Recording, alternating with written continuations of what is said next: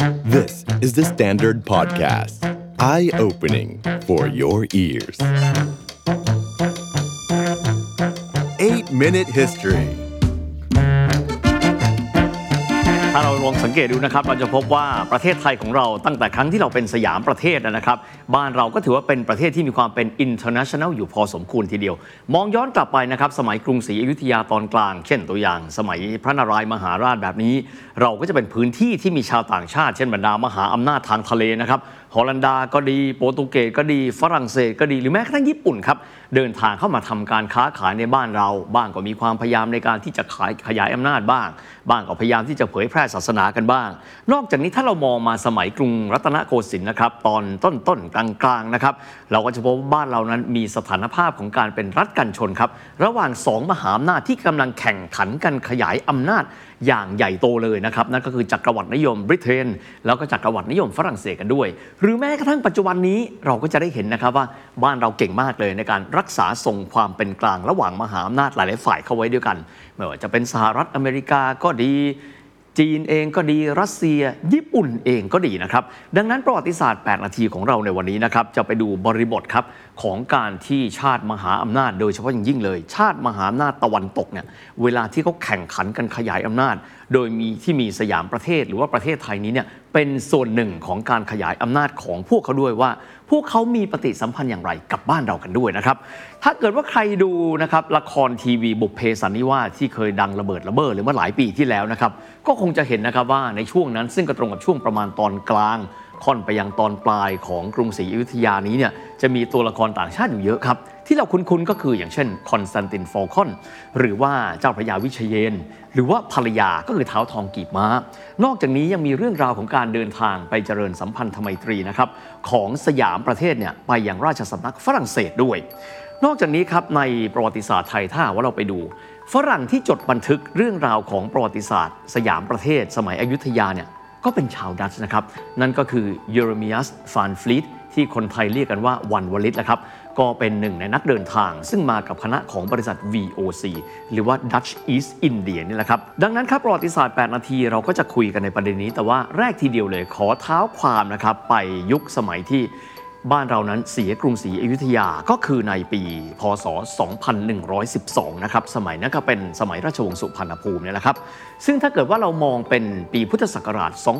2112 นะครับ เราก็จะมองไม่เห็นปฏิสัมพันธ์ระหว่างสยามประเทศกับพัฒนาการของโลกตะวันตกนะครับ ดังนั้นก่อนที่เราจะไล่เลียงเรื่องของบทบาทของชาติตะวันตก ซึ่งมีในบ้านของเรานี้เนี่ยเราลองมองย้อนกลับไปหน่อยไหมครับว่า ในช่วงเวลาตอนนั้นเนี่ยตะวันตกนั้นเกิดอะไรขึ้นกันบ้างนะครับถ้าเกิดว่าเรามองปี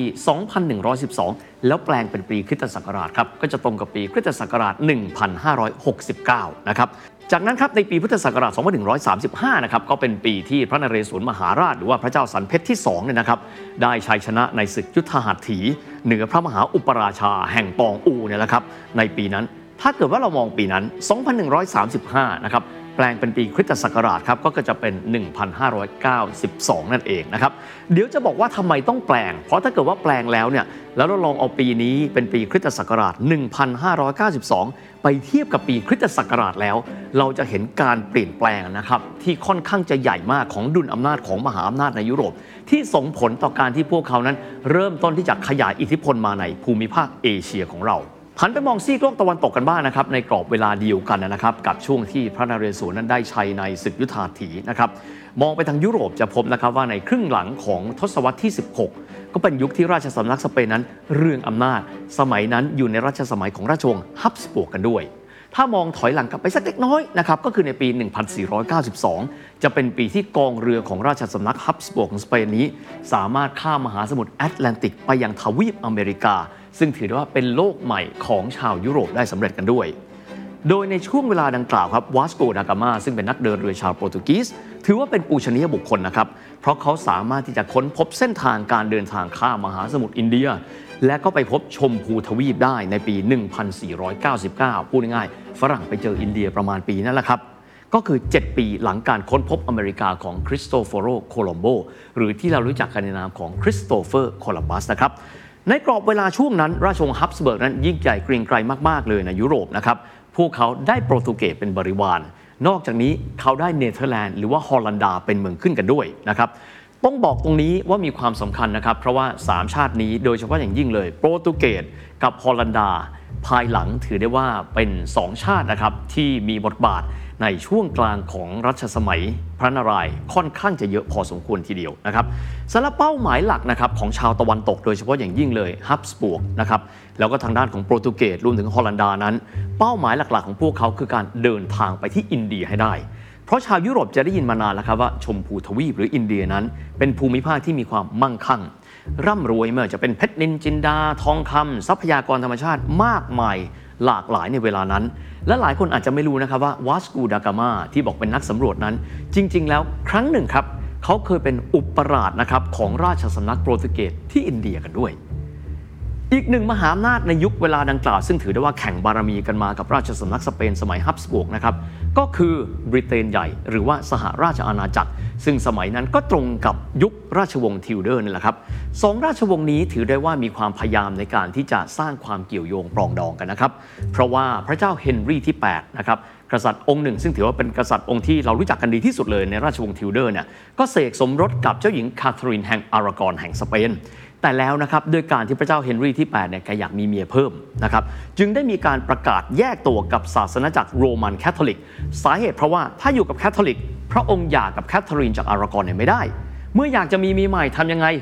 อย่ากระนั้นเลย เราแยกตัวออกจากศาสนจักรโรมันแคทอลิก และเรามาตั้งนิกายของเรากันเอง ก็คือนิกายแองกลิกันนะครับซึ่งดังนั้นอังกฤษก็เลยไม่ได้กลายเป็นประเทศแคทอลิกอีกต่อไป ก็เลยเกิดความบาดหมางแองกลิกันหรือว่าโปรเตสแตนต์กับแคทอลิกที่อังกฤษ นับแต่นั้นเป็นต้นมากันด้วย ทีนี้ยุคหลังของพระเจ้าเฮนรี่ที่ 8 ครับ โอรสของพระองค์ก็เสวยราชย์เป็นกษัตริย์ มีพระนามว่าพระเจ้าเอ็ดเวิร์ดที่ 6 แต่ด้วยความที่เป็นกษัตริย์เด็กครับ สุขภาพไม่ดีที่สุดพระองค์ก็ลาโลกกันไปทำให้พระเชษฐภคินีหรือว่าพี่สาวของกษัตริย์เด็กนะครับก็คือเอ็ดเวิร์ดที่ 6 นั้น ขึ้นมาครองบัลลังก์แทนที่ก็เป็นเจ้าหญิงแมรี่กลายมาเป็นพระราชินีแมรี่ซึ่งพระองค์ก็เป็นแคทอลิกเพราะว่ามีเชื้อสายของทางสเปนกันด้วย พระนางแมรี่ที่หลายคนรู้จักกันในนามของ Bloody Mary เพราะมีความเหี้ยมโหดต่อชาวโปรเตสแตนต์นะครับ รวมถึงพระสวามีนะครับได้มีการเข่นฆ่า ชาวอังกฤษซึ่งเป็นโปรเตสแตนต์จนกระทั่งได้ฉายานั้นมาแล้วครับ ก็คือ Bloody Mary แต่แล้วจากนั้นครับ พระองค์ก็ลาโลกไปอีกหนึ่ง สวรรคตไป ก็เลยทำให้พระพักคินีหรือว่าน้องสาวต่างมารดาของพระองค์เองเนี่ยขึ้นครองราชย์แทน มีพระนามในการครองราชย์ว่าเอลิซาเบธอ่า เพราะฉะนั้นหลายคนโอ้ สมัยนั้น สมัยอยุธยาตอนต้นต้นกลางกลางกับยุคสมัยทิวเดอร์เนี่ยทับซ้อนกัน ทีนี้มีปฏิสัมพันธ์เกี่ยวข้องกันยังไง เราลองมาดูกันครับ การก้าวขึ้นครองราชย์ของพระราชินีอลิซาเบธก็คืออลิซาเบธที่1นะครับซึ่งเป็นโปรเตสแตนต์ก็ทำให้ราชสำนักสเปนเนี่ยไม่พอใจ แล้วก็นำไปสู่สงครามระหว่างสองราชอาณาจักร ก็คือสเปนที่เป็นคาทอลิก กับทางด้านของทิวเดอร์อังกฤษ ซึ่งก็เป็นโปรเตสแตนต์ นะครับที่จบลงด้วยการพ่ายแพ้อย่างยับเยินเลยนะครับของกองเรืออาร์มาดาของราชสำนักสเปนในปี 1588 และจุดนั้นครับในปี 1588 ครับคือจุดเริ่มต้นของการเสื่อมถอยของกองทัพเรือสเปน และจุดเริ่มต้นของการขยายอำนาจของอังกฤษ จนกระทั่งกลายมาเป็น British Empire ซึ่งถือได้ว่าเป็นมหาอำนาจที่จะมีแผนการในการขยายอำนาจ ไปทั้งทางฝั่งตะวันตก ก็คือฝั่งแอตแลนติก ก็คือที่อเมริกานั่นแหละครับ และอีกฝั่งนึงคือฝั่งทางตะวันออกผ่านไปยังมหาสมุทรอินเดียนี่แหละครับ ถ้าเกิดสังเกตปีแห่งชัยชนะสงครามนะครับของอังกฤษเหนือสเปนนั้น ปีนั้นก็คือปี 1588 ถามว่าสำคัญยังไงเมื่อเปรียบเทียบกันกับไทม์ไลน์ของประวัติศาสตร์ไทย ปีนั้นก็คือ 4 ปีก่อนหน้าของการที่พระนเรศวรมหาราชนั้น ชนะศึกยุทธหัตถีเหนือพระมหาอุปราชานั่นเองนะครับ ดังนั้นเราจะพบนะครับว่า หลังจากนั้น กรุงศรีอยุธยาเริ่มต้นพัฒนาการหลังจากการปลดแอกจากพม่าเป็นที่เรียบร้อยแล้ว หลังจากนั้นไม่นานก็คือยุคแห่งการหลั่งไหลมาของชาวตะวันตกหลายหลายชาติ ไม่ว่าจะเป็นฮอลันดา ซึ่งเวลานั้นนะครับได้รับเอกราชจากสเปน โปรตุเกสรวมถึงอังกฤษบางส่วน และฝรั่งเศส ซึ่งเป็นคู่แข่งสำคัญของ 3 ชาตินี้ด้วยครับสำหรับเป้าหมายของมหาอำนาจเหล่านี้ส่วนใหญ่ไปที่ไหนครับก็คือต้องการที่จะไปกันที่อินเดียนั่นแหละครับ ดังนั้นจึงไม่น่าแปลกใจนะครับว่าในยุคดังกล่าวเราจะเริ่มเห็นการทยอยเข้ามา ของบรรดาฝรั่งซึ่งเป็นมหาอำนาจทางทะเลเข้ามาอย่างอินเดีย จากนั้นก็เข้ามาอย่างกรุงศรีอยุธยานี่แหละครับ บุคคลคนหนึ่งครับ ซึ่งถือว่าเป็นบุคคลสำคัญเลยที่เราจะรู้จักกันดี เพราะว่าเป็นฝรั่งนะครับ ชาติมหาอำนาจทางเรือก็คือฮอลันดา ซึ่งเดินทางมายังอยุธยา จากนั้นได้มีการจดบันทึกเรื่องราว พงศาวดารประวัติศาสตร์ของกรุงศรีอยุธยา แล้วก็ผ่านความทรงจำเหล่านี้ ผ่านการบันทึกเหล่านี้ไปให้ยุโรปได้รับรู้เรื่องราวเกี่ยวกับอยุธยากันด้วย ชายคนนี้ครับมีชื่อว่าเยเรมิสฟานฟลีต คนไทยเรียกกันว่าวันวลิตนั่นแหละครับ ซึ่งถือได้ว่าเป็นหนึ่งในพ่อค้าซึ่งมากับเรือของบริษัท Dutch East India หรือว่าเรารู้จักกันในนามของบริษัท VOC นะครับ VOC ก็ย่อมาจากชื่อนี้เลย v e i n i g d e r Earth Industry Company โดยที่ฟานฟลีตนี่เขาก็เกิดที่เมืองสคีดามครับที่เนเธอร์แลนด์แหละครับ โดยที่เริ่มต้นอาชีพของการเป็นนักผจญภัยเข้ามายังภูมิภาคเอเชีย ด้วยการที่เป็นลูกเรือครับของบริษัทนี้ก็คือ VOC นะครับเดินทางไปในหลายจุดก่อนที่จะมาถึงอยุธยานะครับเริ่มต้นเลยไปที่ฐานที่มั่นของดัตช์ในภูมิภาคนี้ ก็คือเดินทางที่ปัตตาเวีย ปัตตาเวียก็คือจาการ์ตาในปัจจุบันแหละครับ เพราะว่าหากใครจำกันได้ อินโดนีเซียนั้นก็ถูกฮอลันดานั้นปราบเป็นเมืองขึ้นไปในยุคเดียวกันนั่นเองนะครับโดยที่ฟานฟลีตเองก็ยังได้เดินทางไปที่ญี่ปุ่นไต้หวันครับและในปี 1633 ครับก็เดินทางด้วยเรือที่มีชื่อว่าเดลฟ์ ของเนเธอร์แลนด์หรือว่าฮอลันดา เดินทางมาที่ราชอาณาจักรอยุธยาแหละครับ เพื่อที่จะมาเป็นตัวแทนในการเปิดบริษัทครับ เป็นการเปิดสำนักงานบริษัท VOC แล้วก็ได้รับการแต่งตั้งเป็นผู้อำนวยการของบริษัท VOC ในสยามในเวลาต่อมากันด้วยฟานฟลีตนั้นอยู่ในประเทศไทยรวมทั้งหมดเป็นเวลา 9 ปีนะครับ 9 ปีที่เขาอยู่ในกรุงสยามครับ ในปี 1633 ถึงปี 1642 หลังจากนั้น เขามีภาระจำเป็นต้องเดินทางไปยังประเทศอื่น ๆ แต่ว่าในช่วงเวลาที่เขาอยู่ในเอเชียครับได้มีการประพันธ์หนังสือประวัติศาสตร์ที่มีคุณค่า หลายฉบับด้วยกันนะครับ เช่นหนังสือเล่มนี้เลยนะครับ k ö n i g e n von Siam k ö n i g e n เป็นภาษาดัตช์ก็แปลว่าอาณาจักรนะครับ ก็คือหนังสือประวัติศาสตร์อาณาจักรสยาม นอกจากนี้นะครับยังมีการเขียนหนังสือที่มีชื่อว่า k ö n i g r e i c h Siam Stadt y o d i a นะครับก็แปลง่ายๆนะครับว่ากษัตริย์แห่งสยาม แห่งอยุธยา ซึ่งก็มีความหมายถึงประวัติศาสตร์สมัยพระเจ้าปราสาททองนั่นแหละครับในช่วงเวลาดังกล่าวครับหลายชาติเริ่มต้นเข้าไปขยายอิทธิพลในอินเดียกันแล้ว เช่นในกรณีของโปรตุเกสแล้วก็ฝรั่งเศสครับพื้นที่ที่พวกเขาไปขยายอิทธิพลก็คือพื้นที่นะครับทางชายฝั่งทางตะวันตกก็คือหันหน้าเข้าหาทะเลอาระเบีย ต้องบอกแบบนี้ใครก็ตามที่ดูแผนที่ของอินเดีย จะพบว่าอินเดียจะมีลักษณะคล้ายสามเหลี่ยมนะครับ จะมีอยู่ 2 ด้านด้วยกัน ด้านตะวันตกครับ ก็คือด้านที่หันหน้าเข้าหาทะเลอาระเบีย ในขณะที่ด้านตะวันออกนั้น จะเป็นการหันหน้าเข้าหาทางฝั่งของอ่าวเบงกอลกันด้วย ทางด้านของสองชาติแรกที่เข้าไป ก็คือโปรตุเกสกับฝรั่งเศส ขยายอำนาจบริเวณทะเลอาระเบียนะครับ มีอยู่ชื่อหนึ่งครับที่อยากจะเอ่ยถึงเวลาที่พูดถึงการขยายอำนาจของโปรตุเกสในอินเดีย คนคนนั้นก็คือฟานิกกูโยมาร์ เอได้ยินนามสกุลนี้กูโยมาร์ เป็นพ่อของท้าวทองกีบม้า ซึ่งเป็นภรรยาของเจ้าพระยาวิชาเยนทร์คอนสแตนตินฟอลคอนหรือเปล่าถูกต้องแล้วครับ ชายคนนี้ครับฟานิกกูโยมาร์นั้น เป็นลูกผสมอินเดียโปรตุเกสซึ่งเกิดที่เบงกอลซึ่งอยู่อีกฝั่งหนึ่งของอินเดียนะครับมาดูทางด้านของการขยายอำนาจของฮอลันดากันบ้างครับดัตช์นะครับก็เริ่มต้นพัฒนาการค้าและกองกำลังเพื่อพิทักษ์กองเรือ นั่นก็คือการเริ่มต้นการขยายอำนาจของ บริษัท VOC อย่างที่ได้บอกไปแล้วก็คือ Dutch East India ซึ่งบริษัทนี้เป็นต้นแบบนะครับของการที่อังกฤษได้มีการตั้งบริษัท British East India ก็คือ British EIC ที่มีการขยายอำนาจในอินเดียในช่วงเวลาต่อมากันด้วย นอกเหนือไปจากเยเรมียสฟานฟลีตหรือว่าวันวลิตแล้วนะครับ หลังจากนั้นไม่นานก็จะมีการหลั่งไหลเข้ามาของชาวตะวันตกหลายคน ขอไล่เลียงไปแต่ละคนกันบ้างนะครับ ไปดูคนแรกกันก่อนเลย คุ้นชื่อกันดีเลยคอนสแตนตินฟอลคอนนะครับ หรือว่ามีชื่อแรกกำเนิดนะครับว่าคอนสแตนตินเกราคีนะครับบางคนเรียกเขาในภายหลังว่ากัปปิตาฟาลเกา ชื่อแบบนี้ฟังแล้วเอ๊ะสำเนียงคล้าย ๆ กับโปรตุเกสใช่ไหมถูกต้องครับ จริง ๆ แล้วเขาเป็นลูกผสมของหลายชาติด้วยกันนะครับ เดี๋ยววันนี้ลองมาไล่เรียงกันนะครับว่าเขาเป็นคนที่ไหนและเข้ามากรุงศรีอยุธยาได้อย่างไร บริบทอะไรที่ยุโรปที่ส่งคนที่เป็นลูกครึ่งของหลากหลายเลือดผสมนี้เข้ามาอย่างประเทศไทยนะครับสำหรับชายคนนี้ก็คือคอนสแตนตินเกราคีหรือว่าคาปิตาลฟาลเกาก็คือนี่แหละครับว่าที่เจ้าพระยาวิเชยนนี้ เป็นคนในพื้นที่ที่มีชื่อว่าเซฟาโลเนียครับ ชื่อก็บอกแล้วว่าเป็นกรีซนะครับ แต่ว่าในช่วงที่เขาเกิดก็คือในศตวรรษที่ 17 นี้เนี่ยเซฟาโลเนียเป็นส่วนหนึ่งนะครับของมหาอำนาจทางทะเลของภูมิภาคเมดิเตอร์เรเนียนตะวันออก นั่นก็คือสาธารณรัฐเวนิส ซึ่งมีชื่ออย่างเป็นทางการนะครับ Serenissima Repubblica di Venezia หรือว่าสาธารณรัฐแห่งความสงบอย่างที่สุด แห่งเวนิสนั่นเองนะครับบางคนเลยบอกว่าชายคนนี้จริง ๆ แล้วควรจะเป็นชาวอิตาเลียนก็ดูนามสกุลเบื้องต้นครับสิครับเกราคีเป็นการรับเอาอิทธิพลของชาวอิตาเลียนเข้ามาในชื่อเขาในตอนแรกเกิดนะครับแต่จริง ๆ แล้วจากการที่เขาเกิดในพื้นที่เซฟาโลเนีย ซึ่งเป็นคนชาติพันธุ์กรีกนะครับดังนั้นบางคนก็เลยบอกว่าเขานั้นเป็นชาวกรีกกันด้วย อย่างที่ได้บอกนะครับว่าเบื้องต้นทีเดียวเขาใช้ชื่อนั้นก่อนนะครับคอนสแตนตินเกราคีฟังแล้วเป็นอิตาเลียน ทีนี้พอเติบใหญ่อายุได้ 13 ปีครับด้วยความที่เป็นคนที่มีอุปนิสัยชอบการผจญภัยมาก ก็จึงได้เดินทางไปที่อังกฤษไปที่ลอนดอนครับจำได้ไหมครับ เราได้บอกก่อนหน้านี้ ในช่วงเวลานั้นอังกฤษเริ่มต้นขยายอิทธิพลเนี่ยทางทะเลแล้ว แล้วก็ได้มีการจัดตั้งบริษัทที่ชื่อว่า British EIC หรือว่า British East India ตอนนั้นครับเขาก็เลยเปลี่ยนนามสกุลนะครับให้ฟังดูแล้วเป็นอังกฤษอังกฤษหน่อย จากฟาลเกานะครับมาเป็นฟอลคอน แล้วก็รับนะครับราชการเป็นทหารเรือในราชนาวีอังกฤษด้วย เห็นไหมครับ เป็นเลือดผสมเยอะแยะมากมายเลย เขาทำหน้าที่อะไร เขาทำหน้าที่เป็นลูกมือในการโหลดกระสุนปืนใหญ่ในการรบนะครับโดยตัวเขาเองมีส่วนในการสู้รบสงครามให้กับอังกฤษ ในการที่อังกฤษนั้นรบกับฮอลันดา ซึ่งจริง ๆ แล้วอังกฤษกับฮอลันดารบกันทั้งหมด 4 ครั้ง โดยตัวเขา ได้เป็นลูกเรือทำหน้าที่ในการโหลดกระสุนปืนนะครับ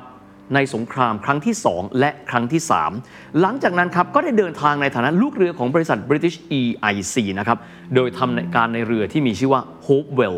เบื้องต้นทีเดียวเรือลำนั้นต้องการที่จะเดินทางไปยังอินโดนีเซียครับไปที่สุมาตรากันก่อน โดยที่ระหว่างเดินทางนะเขามีเพื่อนที่เป็นชาวอังกฤษ 2 คน ในเรือลำเดียวกันคือเรือ Hopewell คนแรกมีชื่อว่าซามูเอลเบอร์นาบี คนที่ 2 มีชื่อว่าจอร์จไวท์นะครับหลังจากที่เขาเดินทางนะครับไปยังบริเวณสุมาตราครับเขามองไปแล้วอืมเขาอยากที่จะไปผจญภัยในดินแดนใหม่ นั่นก็คือที่สยามนั่นแหละครับ โดยที่อยากจะไปที่อยุธยา ซึ่งก็เดินทางมาในปี 1675 ครับ ปี 1675 ตรงกับรัชสมัยของใคร นั่นแหละครับ ก็คือตรงกับรัชสมัยของพระนารายณ์มหาราชแห่งราชวงศ์ปราสาททอง โดยพระองค์ก็ครองราชนะครับ ถ้าหากว่าเป็นปีฝรั่งคริสตศักราชก็ในปี 1656 ถึง 1688 นะครับ โดยที่พระองค์ก็ถือว่าเป็นกษัตริย์พระองค์ที่ 4 ของราชวงศ์ปราสาททอง และดังที่ทราบนะครับว่าฟอลคอนคนนี้เองนะครับ ค่อยๆไต่เต้านะครับด้วยการไปเป็นข้าราชบริพารท้ายที่สุดก็มาได้รับบรรดาศักดิ์เจ้าพระยาในที่สุดนะครับโดยในช่วงที่เขาไต่เต้าและเริ่มต้นนะครับได้รับความไว้วางพระไทยจากพระนารายณ์เขาได้มีการดึงเพื่อนชาวอังกฤษของเขาสองคนที่เคยทำงานด้วยกันที่ British EIC ครับเข้ามาทำงานในราชสำนักอยุธยาด้วยสองคนนั้นก็คือเบอร์นาบีกับไวท์นี่แหละครับโดยสองคนนี้ถูกส่งไปทำหน้าที่นะครับที่เมืองมาริด ในสมัยนั้นมริดใกล้ๆ กับพื้นที่ตะนาวศรีเนี่ยเป็นพื้นที่ในการปกครองของสยามเราครับสำหรับชายชาวฝรั่งอังกฤษ 2 คนนี้คือเบอร์นาบีกับไวท์เป็น 2 คนที่สร้างปัญหาเยอะแยะมากมายนะครับ ไม่ว่าจะเป็นการสมรู้ร่วมคิดนะครับกับเรือโจรสลัดในการปล้นเรือในเขตหน้าน้ำของ British EIC จนในเวลานั้นครับ ประธานของบริษัท British EIC ที่มีชื่อว่าเอลิฮูเยลหลายคนฟังนามสกุลเอ๊ะเป็นอะไรกับมหาวิทยาลัยเยลหรือเปล่า ถูกต้องครับ เอลิฮูเยล ในเวลานั้นเขาเป็นประธานของบริษัท British EIC หรือ British East India Company แต่ว่าจริง ๆ แล้วเขาเป็นลูกครึ่งครับ อังกฤษกับอเมริกา หลังจากที่เขาไม่ได้ทำหน้าที่ที่บริษัท British East India แล้วเขากลับไปยังอเมริกา แล้วก็เป็นหนึ่งในผู้ร่วมก่อตั้งมหาวิทยาลัยไอวิลีที่มีชื่อว่ามหาวิทยาลัยเยล ในมลรัฐคอนเนคติคัตนี่แหละครับ ในเวลานั้นครับจากการปั่นป่วนนะครับของสองข้าหลวงอยุธยาในเมืองมาริดก็คือเบอร์นาบีกับไวท์นะครับและไปก่อกวนเรือของมหาอำนาจก็คือ British EIC ในที่สุดแล้วครับ British EIC จำเป็นต้องมีการส่งเรือของกองทัพอังกฤษเข้าไปปราบปราม และทำให้ราชอาณาจักรอยุธยาตอนนั้น ต้องกลายมาเป็นคู่กรณีกับ British East India ไปโดยไม่รู้ตัวกันด้วยสำหรับอีกคนหนึ่งนะครับที่ควรจะพูดถึงในเวลานั้นครับก็คือท้าวทองกีบม้าซึ่งเป็นภรรยาของ เจ้าพระยาวิชาเยนทร์ หรือว่าคอนสแตนตินฟอลคอน มีชื่อว่ามาเรียกูโยมาร์เดอปินยาเธอเกิดที่อยุธยานะครับ แต่ว่าเธอเป็นลูกครึ่งญี่ปุ่นกับพ่อที่เป็นคนอินเดีย Portuguese ดังที่เราเกริ่นไปแล้วก่อนหน้านี้นะครับ แม่ของเธอเป็นชาวญี่ปุ่นที่เข้ารีตนับถือศาสนาคริสต์นิกายโรมันคาทอลิกไปแล้วนะครับสำหรับพ่อของเธอนั้นเป็นลูกครึ่งอินเดียกับ Portuguese เกิดในพื้นที่กัวครับภูมิภาคทางตะวันตกเฉียงเหนือของอินเดีย ตัวเธอเป็นเหมือนกับการสะท้อนซึ่งการผสมผสานของวัฒนธรรม เอเชีย ญี่ปุ่น อินเดีย แล้วก็แคทอลิกสำหรับบุตรของทั้งสองคนก็คือบุตรของเจ้าพระยาวิชาเยนทร์คอนสแตนตินฟอลคอน กับท้าวทองกีบม้าสองคนมีชื่อเป็น Portuguese มากๆครับ คนโตชื่อว่าฮอร์เกคนรองมีชื่อว่าโจวัวนามสกุลฟอลคอนนี่แหละครับในยุคต้นของพระนารายณ์มหาราชนั้นถือได้ว่าอิทธิพลของฝรั่งในสยามนั้น ขยายตัว ค่อนข้างจะมาก โปรตุเกสกับดัตช์หรือว่าฮอลันดานั้นมีอำนาจมากที่สุดครับ และทำให้พระนารายณ์นั้นทรงมีความกัดกรุ่มพระราชาฤทัยและหาวิธีกุศโลบายในการขานอำนาจครับหนึ่งในกุศโลบายของพระองค์ครับ ก็คือการที่จะดึงอีกหนึ่งมหาอำนาจนั้น เข้ามาในราชอาณาจักรอยุธยา และ ความหวังของพระองค์ก็สบโอกาสครับ เพราะว่ามีอีกหนึ่งมหาอำนาจที่เริ่มต้นเดินทางเข้ามาขยายอิทธิพลในพื้นที่เอเชียอาคเนย์และต้องการที่จะขยายอำนาจในสยามเช่นเดียวกัน นั่นก็คือราชอาณาจักรฝรั่งเศส ในรัชสมัยของพระเจ้าหลุยส์ที่14 หรือมีฉายาว่าเลอฮัวโซเลยกษัตริย์แห่งดวงอาทิตย์ ฝรั่งเศสครับถือว่าเป็นอีกชาติหนึ่งนะครับที่มีกองทัพเรือที่เข้มแข็ง แล้วก็เป็นชาติที่มีทางออกทางทะเล พร้อมที่จะเดินทางมาหาทรัพยากรในเอเชียกันด้วย จริง ๆ แล้วพวกเขาไม่น้อยหน้าทั้งอังกฤษ และไม่น้อยหน้าทั้งฮอลันดารวมถึงโปรตุเกสด้วยนะครับเพียงแต่พวกเขาอาจจะมาช้ากว่าฮอลันดาและอังกฤษ เพราะในปี 1664 ครับทางฝรั่งเศสเองได้มีการตั้งบริษัทคล้ายคลึงกันกับ VOC และ British East India บริษัทลักษณะเดียวกันแต่เป็นของฝรั่งเศสนี้มีชื่อว่า French East India Company หรือเป็นภาษาฝรั่งเศสว่า Compagnie Française pour la Commerce des Indies Orientales ซึ่งก็จัดตั้งขึ้นในรัชสมัยของพระเจ้าหลุยส์ที่ 14เนี่ยแหละครับ แต่นอกจากการที่ต้องการขยายอิทธิพลในเอเชียแล้วเนี่ย ด้วยความที่พระองค์ พระเจ้าหลุยส์ที่ 14 ครับ ทรงเป็นแคทอลิกที่มีความมุ่งมั่น จึงต้องการเผยแผ่ขยายคริสตศาสนานิกายโรมันแคทอลิก ในพื้นที่เอเชียอาคเนย์ตามไปด้วย และด้วยคำแนะนำของคอนสแตนฟอลคอนครับ พระนารายณ์มหาราชจึงได้มีการส่งราชทูตสยามนั้นไปยังฝรั่งเศส หนึ่งครั้งครับในปี 1860 แต่ว่าเรือที่มีการพาราชทูตเข้าไปอยังราชสำนักฝรั่งเศส มีชื่อว่าโซเลโดกยอง เกิดล่มขึ้นที่มหาสมุทรอินเดีย บริเวณมอริเชียส แต่ความพยายามในการสารสัมพันธ์ในระดับสูงที่สุดคือระดับราชวงศ์สำเร็จได้ในปี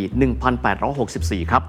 ในปีนั้นราชสำนักฝรั่งเศสของพระเจ้าหลุยส์ที่ 14 ได้มีการส่งทูต ก็คือเชอ v วาเลียดูโชมงมายังกรุงสยาม ในปีต่อมา 1865 ครับ พระนารายมหาราชได้มีการแต่งทูต โดยมีเจ้าพระยาโกษาธิบดีปาน เดินทางไปยังฝรั่งเศสสำหรับการเดินทางนั้น เจ้าพระยาโกษาธิบดีปานนั้น ก็เดินทางกลับไปฝรั่งเศส พร้อมกับคณะของเชอ v วาเลียเดอโชมง โดยที่ได้มีการเฝ้าพระเจ้าหลุยส์ที่ 14 ในพระราชวังแวร์ซายอันโด่งดังนี่แหละครับ จากการที่ทั้งสองฝ่ายมีสัมพันธภาพที่ดีครับ จึงทำให้พระนารายณ์นั้นได้มีการแต่งตั้งอีกหนึ่งเอกอัครราชทูตของฝรั่งเศส คือเชอ v วาเลียเดอเบโรกาเป็นผู้ว่าการเมืองมาริดแทนที่จอร์จไวท์ฝรั่งอังกฤษเกเรที่ถูกปลดไป ระหว่างที่นำกรุงศรีอยุธยานั้นไปรบกับ British EIC อย่างไรก็ตามครับ อิทธิพลของต่างชาติ โดยเฉพาะฝรั่งเศสที่มีอิทธิพลนั้นต้องถูกลดทอนลง จากการสวรรคตของพระนารายมหาราช และการผลัดแผ่นดินสู่รัชสมัยของพระเพทราชา แห่งราชวงศ์บ้านพลูหลวงในปี 1688 ซึ่งถ้าเทียบกันกับช่วงประวัติศาสตร์ของยุโรปแล้ว ในปีนั้นปี 1688 ฝรั่งเศสก็ยังคงเป็นยุคสมัยของพระเจ้าหลุยส์ที่ 14 เหมือนเดิมนี่แหละครับ เพราะพระองค์ถือเป็นกษัตริย์ที่ครองราชนานที่สุดในประวัติศาสตร์โลกกันด้วยสำหรับปี 1688 นั้น ถือเป็นปีแห่งการสวรรคตของพระนารายณ์และการผัดแผ่นดิน สู่รัชสมัยของพระเพทราชา ในอังกฤษในปีนั้น 1688 ครับ คือปีที่พระเจ้าเจมส์ที่ 2 แห่งราชวงศ์สจวต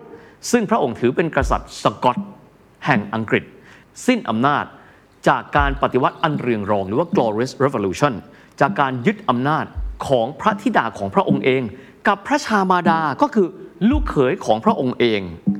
นั่นก็คือเจ้าหญิงแมรี่ที่ 2 และเจ้าชายวิลเฮล์มที่3แห่งราชวงศ์ออเรนจ์ฟังชื่อราชวงศ์ออเรนจ์นะครับซึ่งเป็นราชวงศ์ของลูกเขยของพระเจ้าเจมส์ที่ 2 ก็คงจะทราบนะครับว่า ราชวงศ์นั้นคือราชวงศ์แห่งฮอลันดา มีความหมายว่าการโค่นอำนาจของพระเจ้าเจมส์ที่ 2 ในเวลานั้นนำไปสู่การยุติความขัดแย้งระหว่างอังกฤษ และฮอลันดา ซึ่งก่อนหน้านั้นเคยยืดเยื้อมาเป็นเวลายาวนาน และปีนั้น 1688 ก็เป็นอีกหนึ่งจุดพลิกผันของประวัติศาสตร์อังกฤษเช่นเดียวกัน หลังจากนั้นครับราว 20 กว่าปี อังกฤษเองจากราชวงศ์สจวตก็นำไปสู่ราชวงศ์ฮันโนเวอร์ซึ่งราชวงศ์ฮันโนเวอร์ก็ปกครองอังกฤษจากวันนั้นสู่วันนี้นี่แหละครับ มาที่ประวัติศาสตร์ของกรุงศรีอยุธยาในยุคราชวงศ์บ้านพลูหลวงของพระเพทราชากันบ้าง หลังจากที่พระองค์ขึ้นครองราชแล้ว พระองค์ได้มีการขับไล่กำลังทหารฝรั่งเศสนั้นออกจากกรุงศรีอยุธยา แต่ยังคงอนุญาตนะครับ ให้บาทหลวงพ่อค้าชาวฝรั่งเศส ยังคงอาศัยอยู่ในกรุงศรีอยุธยาต่อไปได้ โดยพระองค์ได้มีการทำสนธิสัญญากับฝรั่งเศสนะครับเรื่องการขนย้ายทหารและก็ทรัพย์สินต่างๆ ของกองทัพฝรั่งเศสนั้น ออกจากป้อมปราการต่างๆ ในกรุงศรีอยุธยาเพื่อที่จะส่งคืน ให้กับชาวฝรั่งเศสที่อาศัยอยู่ในกรุงศรีอยุธยากันด้วย โดยฝรั่งเศสนั้นเป็นผู้ออกค่าใช้จ่ายในการเดินทางกลับจากกรุงศรีอยุธยา และผลของการปฏิบัติดังกล่าวครับก็ทำให้ความสัมพันธ์ระหว่างราชอาณาจักรสยาม กับฝรั่งเศสนั้น ไม่แน่นแฟ้นดังเดิมอีกต่อไปกันด้วยครับ และหลังจากนั้นเป็นเวลาอีกเกือบ 200 ปีทีเดียวนะครับ ที่ชาวต่างชาตินักล่าอาณานิคมระลอกใหม่ ซึ่งถือได้ว่าเป็นระลอกที่ใหญ่กว่า จะเดินทางเข้ามาสู่ราชอาณาจักรสยามอีกครั้งหนึ่ง แต่ครั้งใหม่นี้ถือเป็นการเผชิญหน้า ระหว่างสองมหาอำนาจ นั่นก็คืออังกฤษและฝรั่งเศสครับ The Standard Podcast. Eye opening for your ears.